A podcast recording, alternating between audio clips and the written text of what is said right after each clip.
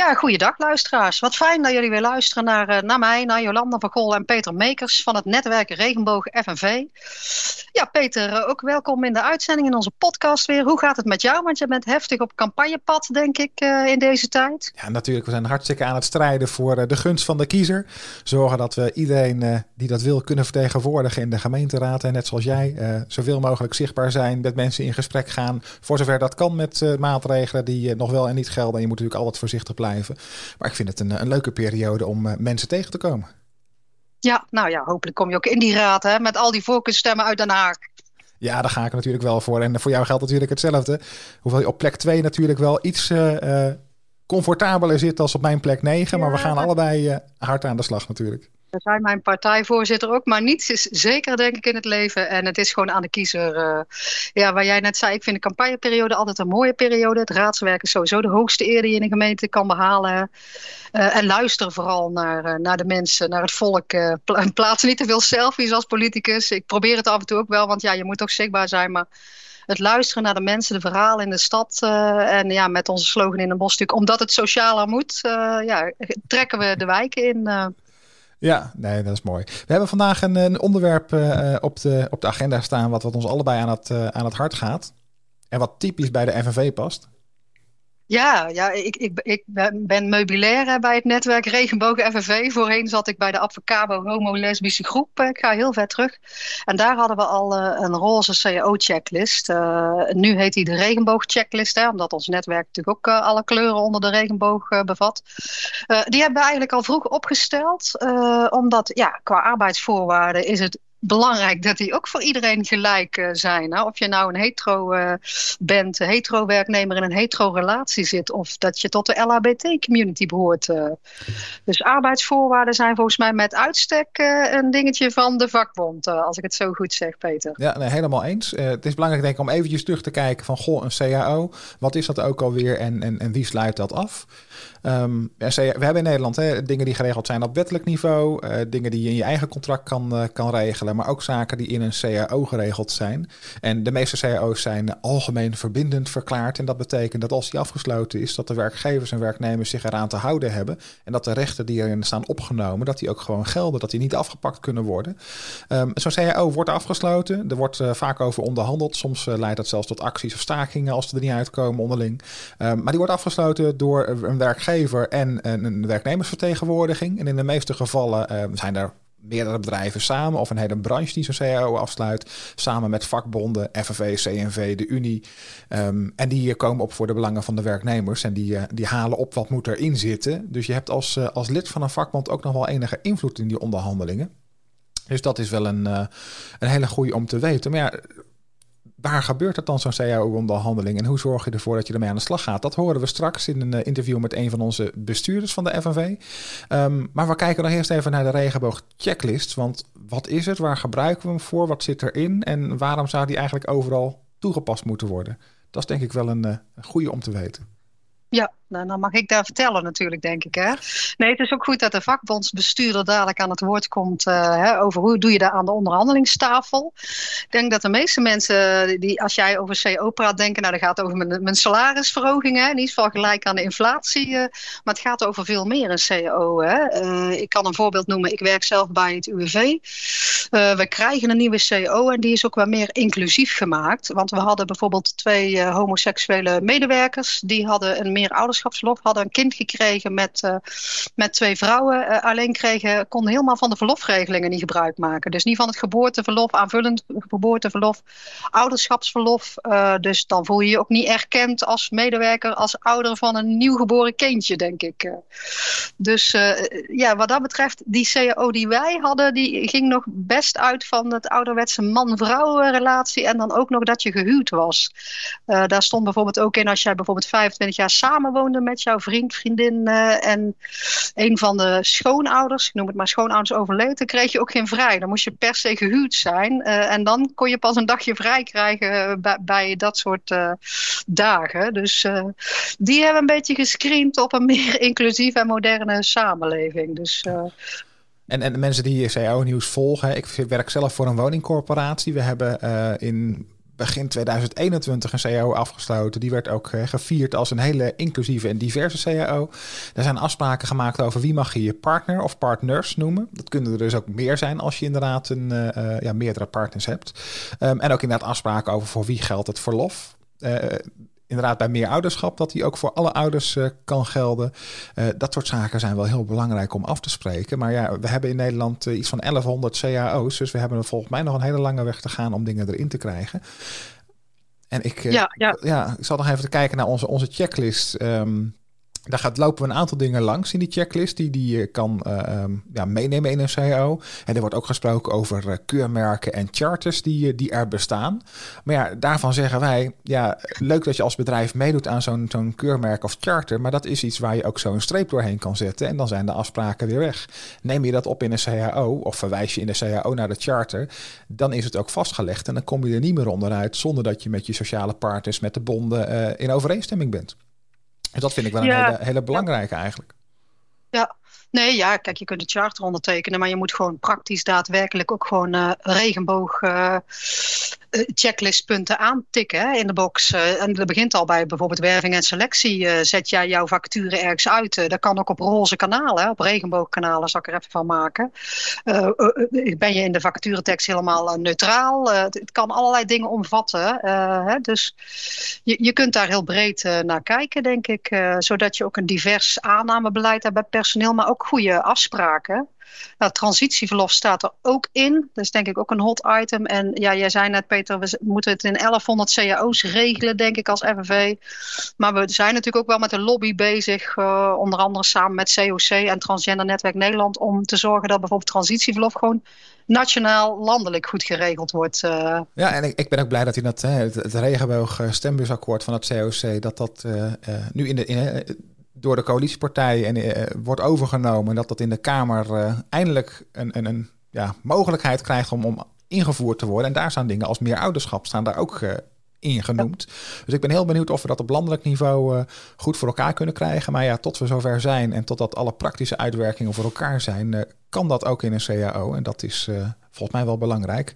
Ja, nee, daar heb jij gelijk. En daar knokken we ook voor. Aan, aan, misschien, ik hoop aan elke onderhandelingstafel. Dat is ook nog een lobby die wij bij de FNV intern moeten doen, denk ik. Maar misschien mogen we in ieder geval zeggen dat onze Sietske volgens mij bij de onderhandelingen bij de CO met IKEA in ieder geval ook transitieverlof uh, er goed in heeft gekregen. Dus, uh, ja, en, en Sietske is dan inderdaad uh, een van de bestuurders bij de FNV die, die bij de IKEA aan de onderhandelingstafel zat. En die ook lid is van ons, van ons netwerk. Ja. Um, zo zijn er ook wel meerdere bestuurders. Zoals al zeiden, straks spreken we nog een andere bestuurder die ook onderhandelingen heeft gedaan om die diversiteit uh, op te nemen in de CAO. Um, als ik naar de, de, checklist kijk, dan wil ik toch eventjes kijken uh, wat zit erin. We hebben het al gehad over die charters, diversiteitskeurmerken. Ja, die kun je afspreken, maar dat moet niet alleen pinkwashing zijn, een mooi uithangbord. Je moet het ook toepassen en zorgen dat het niet zomaar met een pennenstreek weer van tafel is. Werving en selectie hebben we net over gehad. Maar ook de, de genderidentiteit. Um, hoe spreek je mensen aan en is het nodig om te registreren ja, wat iemand in zijn broekje heeft? Ja, ja. Ja, dat, ik, vind het sowieso bijzonder in Nederland, maar dan gaan we ver weg bij de CO. Maar als, toen ik mijn kinderen ging aangeven, moet je al melden of het een jongetje of een meisje is. Ik denk, ja, waarom zou je eigenlijk willen weten of registreren? Maar uh, misschien ben ik nou vast weer te woke. Maar ik, ik vind het een rare registratievorm. Nou goed, hè, hoe je je werknemers aanspreekt en hoe je dat registreert, dat kun je wel in een CAO uh, neerleggen natuurlijk. Um, en, en met wie heb je een relatie? We hebben net al gezegd, heb je met, met één persoon een relatie of met twee? Vind je, vind je twee mensen in je leven uh, heel belangrijk? Moet je dat kunnen aangeven? Als een van de twee in het ziekenhuis belandt, heb je dan ook recht op verlof? Hè? Dat soort dingen zitten daar wel aan gekoppeld. Dus het is belangrijk om daar goede afspraken over te maken. Meer ouderschap hebben we genoemd. Uh, welke, welke begrippen staan daarover in de CAO? Bestaat dat überhaupt? Nou, je gaf net een voorbeeld bij het UWV, bij de, de huidige CAO, dat dat niet goed geregeld is. Hopelijk in de nieuwe inderdaad wel. En afspraken over zorg, transitieverlof, andere redenen voor verlof. Ja, ja en ik bedoel, we zijn ooit, uh, ik zei net al, als, uh, als uh, bij de advocaat begonnen met ons roze netwerk. En we zijn begonnen omdat toen de partner, als jij als vrouw in een relatie met een vrouw zat, een man in een relatie met een man, kreeg, ook al was je 30, 40 jaar bij elkaar, kreeg jouw man of vrouw of vriendin, kreeg geen pensioen.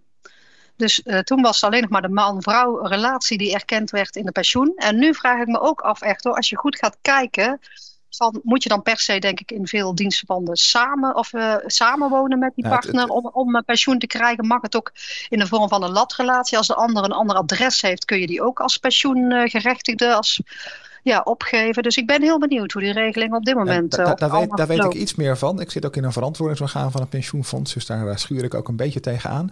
Maar uh, pensioenafspraken worden in een, in een pensioenregeling opgenomen. Dat is ook weer een regeling die tussen de werkgevers en werknemers wordt afgesproken met de sociale partners. Dus ook de vakbond is daarbij betrokken.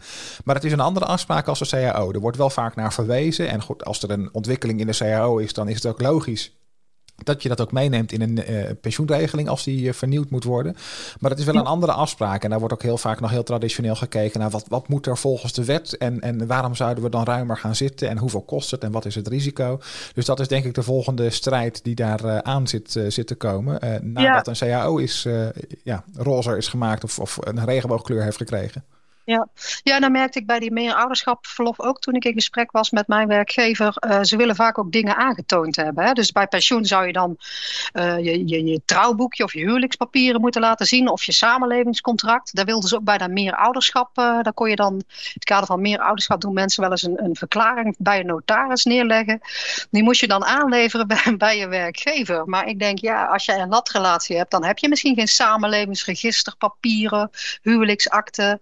Uh, en als je meer ouderschap hebt als twee vrouwen of twee mannen, dan hoef je toch niet die hele notarisakte bij je werkgever neer te leggen om gebruik te maken van geboorteverlof. Uh, dan vraag dus, je wel uh, heel veel van mensen ten opzichte van, van, van andere relaties die je dan wel zomaar aanneemt. Ja, daar was, ook, ja. daar was ook de vraag die ik stelde, Peter, van waarom zou je dat aan LHBT-mensen vragen en, en aan hetero-medewerkers? Waarom, ja, daar vraag je het volgens mij niet aan standaard, de huwelijksakte. ja, ik heb nog nooit laten zien bij mijn werkgever. Daar zijn echt andere oplossingen voor. Ik moet nog even denken aan mijn, mijn reisverzekering. Daarin staat hè, dat zij uh, dingen dekken als er iets gebeurt met iemand om wie ik veel geef. En dan denk ik, dat is een, een hele mooie omschrijving waar je niet de punten en de komma's allemaal vastzet, maar waar je het aan mij overlaat van, goh, hè, vind ik het nodig dat ik uh, mijn reis afzeg in verband met het overlijden van iemand? En dan hoef je niet met papieren aan te tonen dat iemand een belangrijke relatie van je is. En dan denk ik, ja, zo ga je wel menselijk met elkaar om en dan laat je ook ruimte voor uh, vormen die niet traditioneel zijn. Ja, nee. Nou ja, dus zo kun je een beetje de collectieve arbeidsvoorwaarden, denk ik, voor iedereen, uh, voor al je werknemers uh, regelen, los van hun uh, seksuele geaardheid of genderidentiteit. Ja. Hè? Dus, maar volgens mij is er nog veel werk te doen. Ja, ik, ik, zou zeggen, als je zelf die regenboogchecklist nu wil, wil zien, kijk even op www.regenboogchecklist.nl. Dan kom je direct bij het bestand terecht van de regenboogchecklist. En dan kun je zien waar we het over hebben. En dan zou ik zeggen, we zijn toe aan het interview met Janneke Wagen van FNV Bouwen en Wonen. En zij heeft vorig jaar uh, de onderhandelingen gevoerd voor de CAO voor de woondiensten van de woningcorporaties. Die, wat ik al eerder zei deze uitzending, uh, een stuk inclusiever is geworden dan het jaar uh, daarvoor. Ja, we gaan even bellen. Goede, goeiedag Janneke. Fijn dat we elkaar treffen. Goedemiddag. Jij bent uh, een van de bestuurders van, van FNV Bouwen en Wonen. En je bent bezig geweest met de CAO woondiensten. Dat klopt toch? Ja, dat klopt. Ja. En vorig jaar hadden we uh, groot nieuws dat het een hele diverse CAO uh, uh, is geworden. En uh, mm -hmm. daar willen we eigenlijk even over spreken. Want we hebben net al even kort uh, toegelicht van... goh, wat is die regenboogchecklist... en waarom is het belangrijk dat we daar dingen van in cao's krijgen. Maar ja, dan moet mm -hmm. het ook nog wel gebeuren. En ja. wat, wat is jouw ervaring met die checklist en met zo'n onderhandeling? Nou ja, dat liep eigenlijk verrassend goed. Ik werd door een van onze kaderleden werd ik erop gewezen dat wij die checklist uh, uh, hebben. En dat het een goed idee zou zijn om onze CAO daar eens naast te leggen. Heel eerlijk, daar had ik tot dat moment zelf nog niet echt aan gewerkt. Dus ik heb dat samen met het kaderlid gedaan. En wij hebben daar met onze branchegroep woondiensten hebben wij daar voorstellen op geformuleerd. En die heb ik meegenomen naar de CAO-onderhandelingen eigenlijk ook wel een beetje in de verwachting um, dat werkgevers daar misschien toch met enige weerstand op uh, zouden reageren. En dat was eigenlijk helemaal niet zo. Nee. En waar kwam die verwachting vandaan, uh, Janneke? Dat ze dan wellicht slecht op zouden reageren? Nou, dat heeft ook wel te maken met ja, zeg maar, hoe, hoe de onderhandelingen de laatste jaren verlopen in de sector. Er is veel uh, moeilijk. Ja. En vooral uh, als er een financiële component aan zit, uh, ja, dan krijg je dingen niet zomaar geregeld. En ik had de verwachting van, nou ja, dit is, dit is extra er zit toch ook wel een, een financiële component aan. Uh, dus ik had de verwachting dat daar niet gelijk positief op gereageerd zou worden. Ja, en dat viel dus reuze mee. Nou, mooi. Hey, en kun jij ook concreet zeggen, Janneke, misschien voor de mensen die er niet zo zich in verdiepen, welke voorstellen zijn inclusief in die CAO? Nou, wat wij, wat wij uh, voorgesteld hebben en dus eigenlijk ook uh, hebben kunnen afspreken, uh, dat, dat zit eigenlijk op een aantal punten het, het meest simpele, maar, maar wel ook heel principieel, is dat wij de definitie van werknemer hebben gewijzigd in de CAO. Daar stond de man of vrouw die in dienst is van een woningcorporatie. daar hebben we van gemaakt de persoon die in dienst is van een woningcorporatie. Nou, dat lijkt, dat lijkt een kleine wijziging, maar dat is natuurlijk wel een, een, ja, een hele principiële stap. Daarnaast mhm. hebben we het partnerbegrip uh, in de CAO verruimd. Wat eigenlijk inhoudt dat het sowieso mogelijk is om meerdere partners te hebben. En er hoeft niet per se meer een, ja, ik noem het maar even, een juridisch document aan ten grondslag te liggen. Dus wij hebben nu in de CAO staan dat de partner of de partners, dat is of dat zijn gewoon degene waarvan jij tegen de werkgever zegt dat het je partner is. En dan hebben we nog uh, afspraken kunnen maken over zowel kraam als ouderschapsverlof voor de niet-biologische ouder in meer oudergezinnen. En dat, is, nou, dat was op dat moment dat wij dat afspraken, was dat voor het eerst dat dat in een CAO in Nederland afgesproken werd. Ja. tenminste, voor zover wij weten. wat ik daar als onderhandelaar ja, voor mezelf ook wel een, een, een ja, grappige gewaarwording vond, is dat dus nou ja, wat ik zei, ik verwachtte weerstand. Die kwam er niet. Maar er, kwam wel, er kwamen allerlei vragen. Zo van hoe zie je dat dan voor je? Wat stel je je daarbij voor? Wat is dan de consequentie? En dat leverde er toch wat, nou laat ik zeggen, ongebruikelijke situatie op. Dat je aan de CAO-tafel het uiteindelijk hebt over van wie is nou eigenlijk het eitje en van wie is het zaadje. En wat zijn daar de consequenties van? En moeten we dat niet breder zien? En dat was natuurlijk uh, nou, best wel een, uh, ja, een wat ongebruikelijke situatie. Ja, dat klinkt wel als een heel open gesprek daar aan de tafel. Ja, dat was het uiteindelijk, uh, dat was het uiteindelijk ook. En um, ja, ik heb achteraf van werkgevers teruggehoord dat zij dit, zo'n, dat zij dit eigenlijk een heel goed voorstel van ons vonden. Ja, uh, en dat is me, ook nog niet zo, is me ook nog niet zo vaak gebeurd. Dat ik als CAO-onderhandelaar van de vakbond later terughoorde dat werkgevers het zo'n ontzettend goed voorstel van ons vonden. Ja, nou ja, meer ouderschap, daar is deze CAO denk ik nog uniek in. Want die is volgens mij verder in geen enkele andere CAO zo breed getrokken. Of zeg ik iets verkeerds nou, Peter? Nee, er wordt wel aangewerkt op verschillende uh, cao's, maar we zijn hier wel inderdaad uh, voorloper uh, wat dat betreft. En daar ben ik ook heel trots op. Ik, ik werk in deze, deze sector, dus ik heb hier ook, ook plezier van als ik naar, ja, bij de doelgroep hoor wat dat betreft. Dus ik ben ook heel blij dat, dat Janneke zich zo heeft ingezet voor, voor deze rechten en voor die, voor die regenboogchecklist. Um, maar Janneke, nog, nog een gewetensvraag. Hè? Als dat, dat lid er niet om had, had gevraagd en niet op had gewezen, was het dan nu geregeld geweest? Uh, heel eerlijk, ik denk het niet. Uh, tenminste, niet op dit moment al. Want uh, wij hebben binnen de FNV eigenlijk nadat wij met die CAO-voorstellen waren gekomen en er al over aan het praten waren, werd binnen de FNV een document aangenomen wat, wat gaat over, over um, nou ja, ik noem het maar even regenboogbeleid hè, in brede zin. En daar waren wij dus eigenlijk op voor. Dus het was zeker niet op dat moment uh, geregeld geweest. En ik merk ook dat, uh, en daar ben ik gewoon heel eerlijk in, dat je eigen referentiekader uh, daar als onderhandelaar dan, dan ook een rol in speelt. Um, dus ik was heel blij dat ik ja, door een kaderlid erop gewezen werd van, joh, heb je, heb hier al eens aan gedacht en is dat niet wat voor de CO? En ik ben ook heel blij dat we dat vervolgens gewoon samen, samen hebben kunnen uitwerken. En nou ja, ik vind ook dat het zo moet gaan. Uh, dat, uh, dat wij vanaf de werkvloer via kaderleden signalen krijgen over uh, wat voor afspraken er in cao's gemaakt zouden moeten worden. En dat we daar dan als vakbondsbestuurders mee aan de slag kunnen. Goed, goed om te horen. En zeker dat, uh, dat jij daarvoor open staat. We hopen natuurlijk dat er nog veel meer leden aan de bel trekken. Ook in de sectoren waar, uh, waar zij werken. En waar, uh, waar ook CAO-onderhandelingen worden gevoerd. En waarvan de, ja, de bestuurders wellicht nog niet dit op hun netvlies hebben, hebben zitten. Um, kun je als lid gewoon een, een vakbondsbestuurder die onderhandelt, kun je die makkelijk aanspreken? Of is het heel hiërarchisch? hoe, sta, hoe open staan je collega's ervoor, denk je? Nou, volgens mij staan, uh, staan mijn collega's er ook allemaal voor open om uh, benaderd te worden door, door leden. Veelal staan, staan onze contactgegevens ook op, op de website van de FNV. Als je kijkt bij de sector, staat er altijd namen van bestuurders genoemd die, die in die sector aan de slag zijn. En daar ook de contactgegevens bij.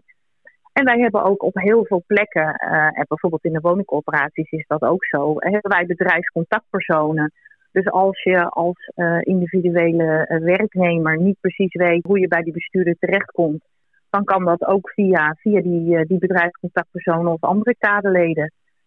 maar wij, wij, zijn altijd, wij zijn altijd bereikbaar, zeg maar. Ja, en we gaan natuurlijk, Janneke, kijk, dadelijk hebben we deze mooie podcast waarin jij gewoon heel eerlijk bent. Die gaat natuurlijk in jullie vakbondsbestuurders FNV WhatsApp groep rond, neem ik aan. Zeker weten. Nou, het is ook echt wel zo. Het is ook echt wel zo dat uh, nadat wij dus de afspraken in de CAO gemaakt hadden, ik ook al door verschillende collega's ja. uh, ben benaderd van, goh, hoe heb jij dat aangepakt? En uh, ik wil er ook wat mee. En ik ja. ben zelfs door iemand van werkgeverszijde benaderd omdat uh, een collega, zowel van FNV als van CNV, zeiden die werkgever erop hadden gewezen dat hij maar eens met mij moest gaan praten. Dus ja. um, het, het, het werkt, mooie... het werkt op die moment. Ja, het werkt, zeg maar. Ja, ja het is een soort mond-op-mond reclame. En jij bent het mooie levende voorbeeld dan. Uh, Netwerk Regenboog FNV heeft die mooie regenboog checklisten. Peter heeft er al twee keer naar verwezen. Dus men hoeft het wiel ook niet uit te vinden. Want het staat allemaal gewoon in, uh, in de CAO-checklist van FNV. Hartstikke handig. Ja, daarom. Peter, we gaan afronden, denk ik. Hè? Ja, ik, ik zou zeggen, Janneke, hartstikke bedankt voor jouw, uh, voor jouw informatie. En uh, volgens mij uh, ben jij en zijn wij een voorbeeld voor de rest van de MVV. Dus ik zou zeggen, maak, maak haast met, met die veranderingen. En dat er nog maar veel mooie cao's mogen volgen. Hartstikke goed. Tot ziens. Nou, Peter, eh, ik denk dat we maar even samenvattend moeten zeggen dat het toch prima is dat nou die regenboogchecklist eindelijk toch aan op onderhandelingstafels uh, ligt. En alle complimenten aan onze vakbondbestuurders dat ze het erin gaan krijgen. Daar blijven wij voor strijden, denk ik, als netwerk Regenboog van FNV probeer ook die lobby door te zetten. Hè, dat landelijk bijvoorbeeld transitieverlof wordt geregeld. Uh, en jij hebt al verwezen naar uh, de, de, link naar onze checklist. Dus uh, alleen misschien de oproep van mensen die zitten te luisteren. wij hebben CO bouwen en wonen en ik van de UWV. Maar als je in je eigen CO ook inclusief wil zijn, ja, ga naar je lokale bestuurder, denk ik. Of, of ga naar ons pak de strijdbel op, denk ik. Toch? Ja, en, en, ja, we hoorden net in het interview wel, hè, op het moment dat het besproken wordt tijdens een onderhandeling, dan is er uh, voor een heleboel punten helemaal niet zoveel weerstand. Maar er moet wel iemand zijn die daar aandacht voor vraagt. En als je dan denkt van, goh, in mijn bedrijf en mijn sector uh, is er nog geen aandacht voor. Ja, eh, je moet wel je vinger opsteken, uh, die bestuurder vragen van, goh, hoe zit dit? En je kan het desnoods ook via je HR-afdeling vragen van, goh, ik heb gehoord dat dit afgesproken kan worden. Hoe zit het in ons bedrijf en waarom hebben wij nog niks geregeld? Maar zorg dat er aandacht voor is. Want als niemand eraan denkt, ja, dan uh, wordt het ook niet vastgelegd dat je bepaalde uh, veranderingen wil. Nee, daarom. Dus, uh, en we spreken jullie graag de volgende keer weer. of ja, hopelijk luisteren jullie dan weer, toch? Ja, en nog even de, de link. Wil je de checklist lezen? www.regenboogchecklist.nl Mocht je nog vragen hebben aan ons, het e-mailadres staat in de omschrijving van deze podcast. En dan horen we graag van je. En tot de volgende keer. Tot de volgende keer.